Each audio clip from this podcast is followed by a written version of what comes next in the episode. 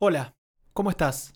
Soy Nacho Varela y en esta emisión del podcast voy a leer un relato de Ambrose Bierce que se llama Una noche de verano.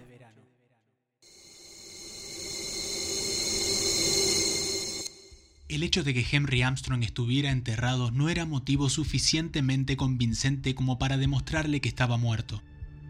Siempre había sido un hombre difícil de persuadir.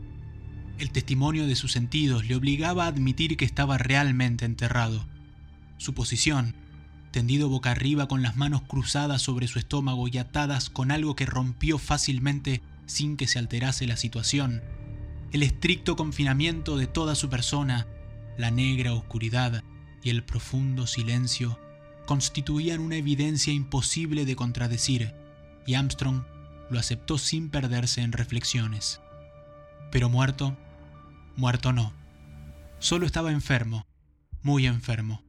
Aunque con la apatía del inválido, no se preocupó demasiado por la extraña suerte que le había correspondido. No era un filósofo, sino simplemente una persona vulgar, dotado en aquel momento de una patología indiferenciada. El órgano que le había dado ocasión de inquietarse estaba ahora aletargado. De modo que sin ninguna aprensión por lo que se refiere a su futuro inmediato, se quedó dormido y todo fue paz para Henry Armstrong. Pero algo se movía en la superficie. Era aquella una oscura noche de verano, rasgada por frecuentes relámpagos que iluminaban las nubes, las cuales avanzaban por el este preñadas de tormenta. Aquellas breves y relampagueantes fulgores proyectaban una fantasmal claridad sobre los monumentos y las lápidas del cementerio. No era una noche propicia para que una persona normal anduviera vagabundeando alrededor de un lugar como ese, de modo que los tres hombres que estaban allí, cavando en la tumba de Henry Armstrong, se sentían razonablemente seguros. Dos de ellos eran jóvenes estudiantes de una facultad de medicina que se hallaba a unas millas de distancia.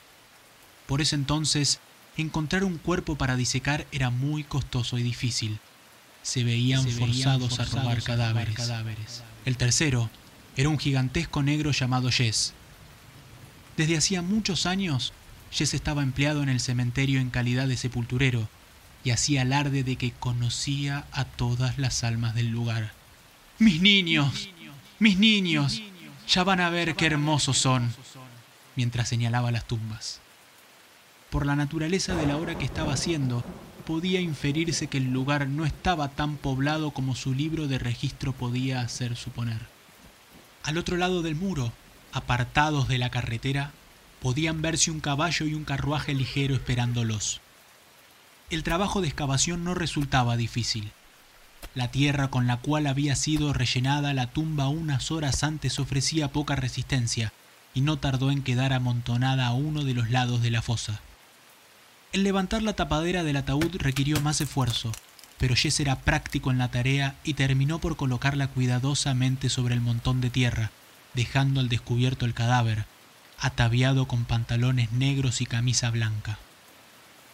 En aquel preciso instante, un relámpago zigzagueó en el aire, desgarrando la oscuridad y casi inmediatamente estalló un ensordecedor trueno. Arrancado de su sueño, Henry Armstrong incorporó tranquilamente la mitad superior de su cuerpo hasta quedar sentado. Profiriendo gritos inarticulados, los hombres huyeron, poseídos por el terror, cada uno de ellos en una dirección distinta. Dos de los fugitivos no hubieran regresado por nada en el mundo a ese lugar. Pero Jess, Jess estaba hecho de otra pasta. Con las primeras luces del amanecer, los dos estudiantes, pálidos de ansiedad y con el terror de su aventura latiendo aún tumultuosamente en su sangre, llegaron a la facultad. ¿Lo has visto? exclamó uno de ellos. Dios, sí. ¿Qué vamos a hacer? El hombre tiene catalepsia. No puede demandarnos. ¿Le, ¿Le, salvamos la vida o no? Es cierto. Debería estar agradecido con nosotros. Tranquilo. Todo va a estar bien. Tienes razón.